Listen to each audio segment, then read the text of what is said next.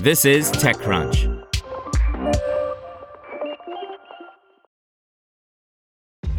This episode is brought to you by ShipStation.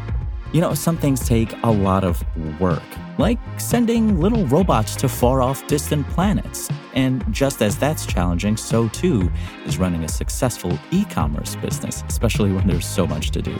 So I want to introduce you all to ShipStation. Now, I love using ShipStation because of its easy to use dashboard, which makes managing orders and printing labels a breeze and super smooth. Oh, and the customer service is just out of this world.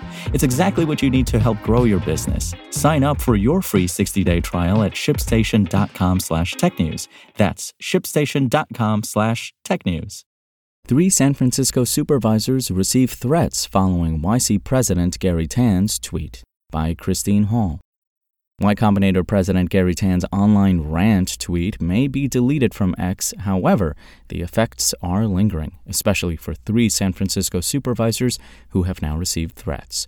Aaron Peskin, Myrna Melgar, and Dean Preston received threatening letters to their homes this week, as first reported by the outlet Mission Local. They, and now two other supervisors, have made police reports. Peskin spoke to TechCrunch about the letter, which he quoted from I wish a slow, painful death for you and your loved ones.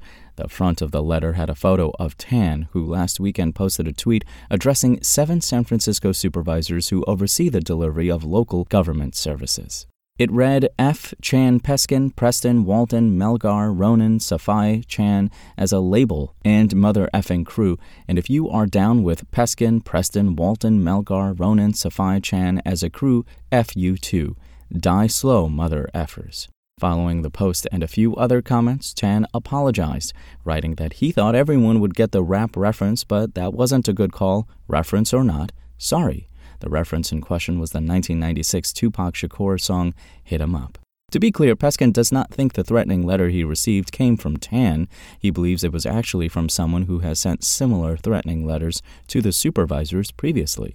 Peskin, along with four other of the board's Jewish members, received anti Semitic postcards in the mail in October, Peskin said. He shared some of the verbiage from that correspondence, which reads This letter was sent to educate public servants.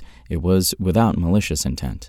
The bottom of the recent letter said this mail was sent to communicate a political opinion. No threats were intended. Peskin has not met Tan personally. However, he said he was one of the San Francisco politicians Tan called out in a YouTube video, which is linked in the text version of this article, over his criticism of Cruise bringing its autonomous car to the city.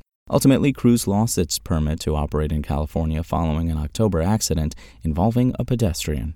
Meanwhile, Tan's now deleted X post did harm to democratic discourse, Peskin said. I'm attempting to draw a very bright line and say that it is unacceptable and that it is damaging to democracy, Peskin said.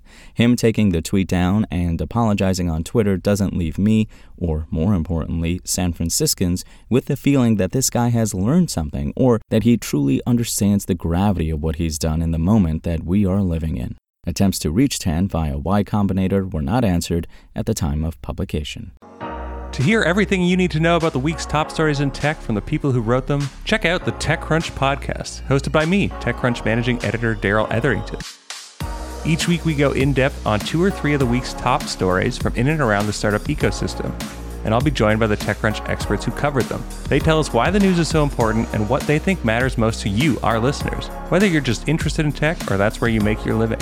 New episodes drop every Saturday morning, so be sure to subscribe to the TechCrunch podcast wherever you listen to podcasts.